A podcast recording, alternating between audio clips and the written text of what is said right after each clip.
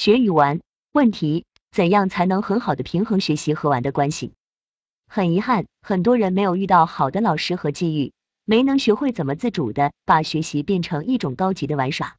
大体来说，对于天才而言，学习是一种自己设计和寻找关卡的通关游戏，其好玩、耐玩的程度远胜市面上销售的游戏千万倍。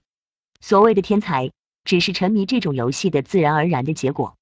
对于真正体会到学习这门至高游戏的乐趣的人而言，需要平衡的是沉迷于探索和思考的乐趣对身体造成的负担与损害。是因为这种学习的毒瘾根本上于人有害，所以不得不强制逃脱离出来，好歹站起来走几步，尿个尿，喝喝水，吃点饭，放松一下视力。你非要这样，你可爽不了几年。是迫使他们不情不愿的放下手上的研究，去干点别的的主要原因。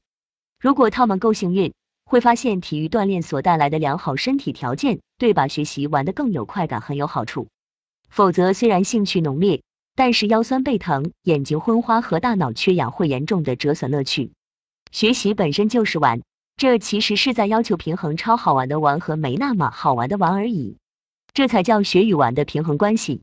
玩只是为了更好的享受学，学的地位将来会被工作代替。若不是为这点价值，玩真的没有必要存在。而一般的所谓学与玩的平衡关系是什么东西呢？是我都学了这么久了，总可以玩一下了吧？你们要讲学与玩的平衡关系啊？是你都玩了这么久了，总该学一下了吧？你总要讲一下学与玩的平衡关系啊？说这种话的人是想要通过讨价还价设定一个公允的比例，来确保主学派和主玩派能减少摩擦和争议。只是这样谈判，都以为这样的谈判没有意义。所谓的学，只不过是浪费自己的生命，做个样子给家长看，好让家长保留着他将来还有有出息的可能性的最后一点幻想罢了。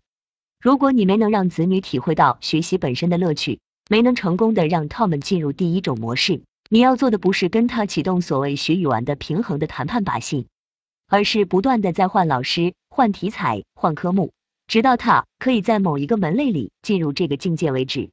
要提高他的眼界。培养套的饥渴，让他不至于满足于获胜 CG 带来的那点快感。要带套多接触那些神人，近距离的去观赏那些思维的艺术，那些令人神往的如同魔法般的记忆。让他不但看到观者如山的荣耀，还要体会到自己内心中由衷升起的那种敬畏。昔有佳人公孙氏，一舞剑气动四方，观者如山色沮丧，天地为之久低昂。人为什么会喜欢那些斯金纳基式的玩？说到底，其实是好东西见的少了，心太窄了，于是励志太低了。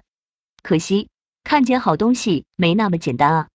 不懂的人看什么都只能看个热闹，而大部分父母们缺少欣赏本身所需要的基本素养，这才是真正的问题。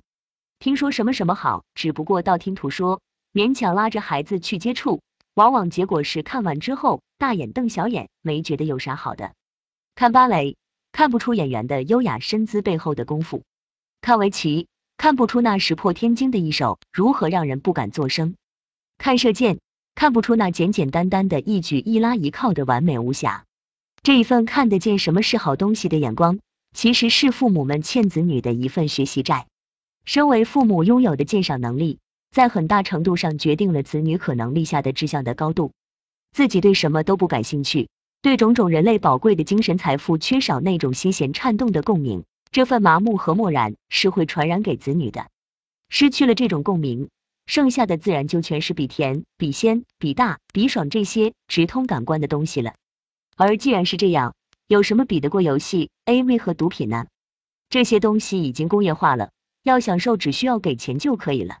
于是，子女的人生追求，也别说子女了，就是父母自己又何尝不如此？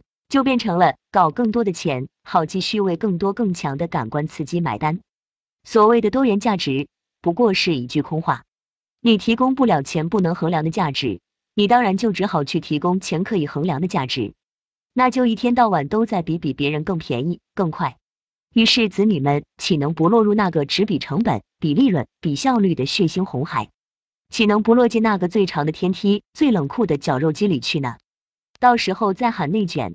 喊绝望，喊给谁听？为人父母却不知，世上除了官能快感之外，还有什么能让灵魂颤抖的美？这其实是不行的。这不是说要你现在就要学会怎么去欣赏。你如果确实自己无能为力，你至少要明白出路在这里。这意味着你要知道闭嘴不说，或者少说不能吃的东西没有用。这样下一代跨过这条天堑的难度就会小一点，就可能尽管学不会什么神技，但至少学得会识货。而识货的下一代就很有希望在下下代培育出读书种子，创造出实质意义上的表现卓越的天才。天才其实根本不是从努力来的，而是从对正确的东西上瘾上来的。真正妨碍家族里出现天才的，是那个化名为所谓务实的文化上的性无能。这里的性不是男女之性，而是人身上的神性。这是神性的性无能。神性的享乐是人的本能追求，即使在衣不蔽体、朝不保夕的部落时代，那些尚未成型的人类就已经可以饿着肚子围着篝火吟唱歌舞了。因为贫穷。困苦而否决一切精神追求的价值，视为没用，是自己在弃绝生而为人的高贵所在。